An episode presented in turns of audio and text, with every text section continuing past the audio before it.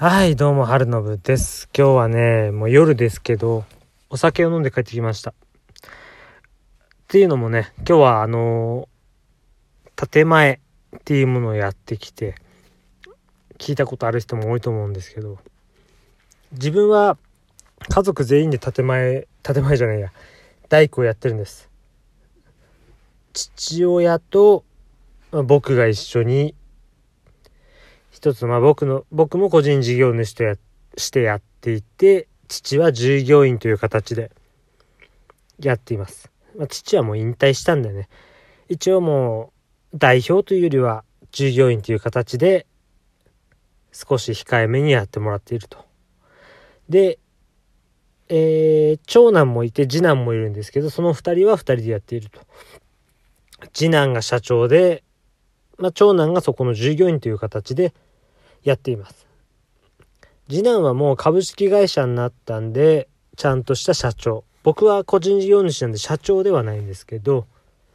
で今日はその次男の手伝いに行ってきました。建前の手伝いです。それで帰りにまあ久しぶりということでねお酒を飲もうということになってお酒を飲んできました。いや今現在の時間がね、えー、夜の8時ですね。8時なんですけど、これが久しぶりの酒飲んだからちょっとだるいっていうのが一つと、やっぱりコロナの怖さがどうしても抜けなくて酔えないんですよね。口数は増える程度には、あの、お酒は回っているんですけど、どうしてもやっぱりコロナのことが気になって酔えないトイレに入ったらやっぱり蛇口とかそういったところにすごい気を使ってあの触らないようにする。その行った場所がたまたま紙ナプキンっていうんですか？トイレにあのえー、わらばんしみたいのがついてるところあるじゃないですか。タオルを使わなくても手を拭けるところ。まあそういうものがついててそれで蛇口をひねったりとかあとは席にアルコール除菌ジェルですけどそれがついていたんでそれを使ったりとかしながらやっぱりどうしても頭から離れない兄たちには兄たちというか長男ですね。もうこうやって食べてるとコロナのこと忘れちゃうでしょって言われるんですけどやっぱりどうしてもコロナのことは頭から離れないんですよ。なんか妻がすごく怖がってて妻に申し訳ないっていう気持ちが一つ。それとやっぱり自分も怖がっていてそれでそこに怖がっていることに対して悪いことと思っていないから余計ですよね。あの忘れられない。頭から離れないっていうのが一つ。ラーメンを食べていてもやっぱり一緒に変な話ですけどコロナすすっちゃってんじゃないかなっていう気持ちとかビール飲んでてもコロナ一緒に飲み込んじゃってるんじゃないかなって思ってしちゃうんですよね。そこがやっぱりどうしても頭から離れなくて素直に楽しめなかったっていうところはあります。でもう一つそこのラーメン屋さんだったんですけどね飲んだのがちょっと勝手に急にすするとかなんとかって話して申し訳なかったです。ラーメン屋だったんですけどなんかね入り口に入る時におじいさん2人が倒れてたんですよ。倒れてたって言っても気失ってるとかじゃなくてもう酔っ払って1人はちゃんと座っててもう1人がもう完全に倒れ込んでて。でまあだ大丈夫ですか？ちゃんとね気をつけてくださいねなんて言いながら入ってきたんです僕たちは。で入った後しばらくしたらそのおじさんたちが店にまた入ってきたんですよ。おそらくまた入ってきたっていうのも前にそこのラーメン屋さんで飲んでて出て迎えを待つのに外で待ってたんだと思うんですけど僕らが入った後しばらくして店に入ってきてで他のお客さん多分顔見知りだったのかなえー、ある程度絡んだ後にまあ、僕らのところに来てずっとお酒を飲んでたんですけどそれの片方のおじさんがまあよだれをべちゃべちゃべちゃべちゃ垂らしながら喋るんです。こんなよだれ垂らすかカニだってそんな垂らさないぞっていうぐらいもうよだれがすごい垂れててもうその人の話を聞いていやもうね自慢話です。お年寄り特有の自慢話。長男はまあある程度話に乗って次男も話に乗ってました。内心イライラしてたらそうですけどすごくねもうペラペラペラーっと話して何時間1時間2時間近くいたんじゃないかな。まあ長男なんかね僕がかわいそうだから話してくれたなんて言ってたんですけどね。ありがたいです。本当に。ただまあ僕も30なんで正直そんなかわいそうどうこうっていう年でもないんですよね。まあ気を使ってくれたことはありがたいんですけどただうん半分自分が話しか話したかったんじゃないかなっては思うんですけど。うんまあまあまあそれはいいとして。でそこのよだれ垂らし太郎は本当に唾だって絶対飛んでるんですよ。こっちは気づかないけど。嫌だなって思いながらまあ話を聞いてて。だからそういうこともあって久しぶりのラーメン屋さんで兄弟3人で飲んだのはすごく楽しかったです。これはすごく楽しかったんですけどやっぱり外食の怖さコロナがまだ収まっていないのに来る。ちょっと油断的なことがある。これはもう僕ら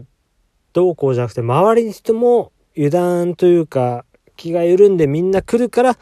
怖いっていうのが一つ。それとそのおじいさんたちのよだれだらだらこれもうどんだけ散らばってんだっていうような感じなのがもう一つ。それで怖くて本当に。もうそのよだれもそうですけど外食もねもちろん。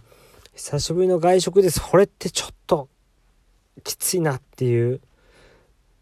まあ変な悪口ではないですけどそこのお店自体も席を開けてくださいとかもしないし従業員マスクしてますけど店長はマスクしてなかったりとかあと僕の兄、えー、次男の方の兄なんかもマスクしない他のお客さんもマスクしてないとかでやっぱりちょっと怖かったですよね。これからどうなるかわからないし何より一番怖がってる妻にすごく申し訳ないっていうのがあってで一番腹が立つのが素直になら断ればいいじゃんっていう自分です。自分がそこに断れないなんていうかこう臆病さこれこの度胸がなかったから断れなかったっていうところもやっぱりうーんイライラするところでじゃあ兄とお酒飲みたくなかったかっていうとやっぱり飲みたいっていう気持ちがあったのとそこはすごくあったんですよ。久しぶりに一緒に飲みたいっていうのもあったしでも怖い。妻を思うなら断るべきっていうところでやっぱり兄と一緒に飲むっていうことを選んでしまった自分にも多少ねイライラしたりもしてるっていうのもあって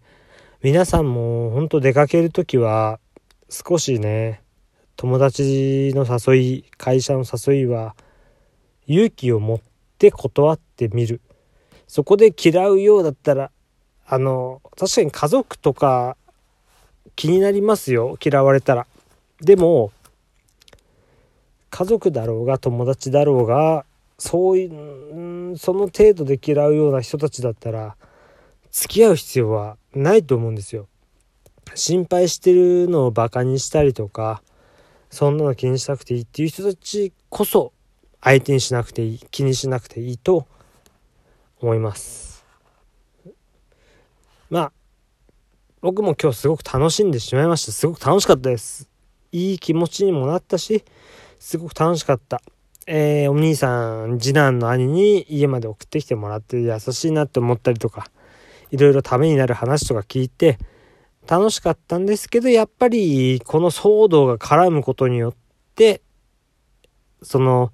楽しさが少し半減というかもうちょっとね素直に楽しめたところをコロナのせいで楽しめなかったっていうのもあるんでやっぱりちゃんと楽しみたい方はコロナ怖かったら断る。しっかり断って事情を言ってそれでも変な風に言ってきたらもうそれは相手にしないと。そういう風にした方がいいなっても思います。僕は言ってしまったんでもう人のこと言える立場ではないんですけどちゃんとコロナが怖い人はコロナが怖いと、え行きたくない人は行きたくないという、まあ、しっかりした発言をもとにね自分の意思を持ってあの、意見を言ってほしいと思います。それでも行きたいって思ったら行ってもいいと思うし行くなら行くでねもちろんちゃんと気をつけてもらって他の人に迷惑をかけないようにとは思います。行っちゃダメとは思わないですしあのー、行った人を非難することでもないです。今こうやって話していることは。行くならちゃんと気をつけて周りの自分が映る映らないの話でなく自分が保菌者っていう気持ちを持ってね周りの人に接する。これが大事だと思うんで、えー、そこはちゃんと伝えておきます。皆さんは皆さんの意思を持ってちゃんと行動してほしいっていうのをお酒が入って今酔っ払ってる状態で言わせてもらいました。えー、まあ時間もそろそろいい頃合いということで終わりにさせていただきます。皆さんもね是非楽しいコロナまあもうね収まったんで、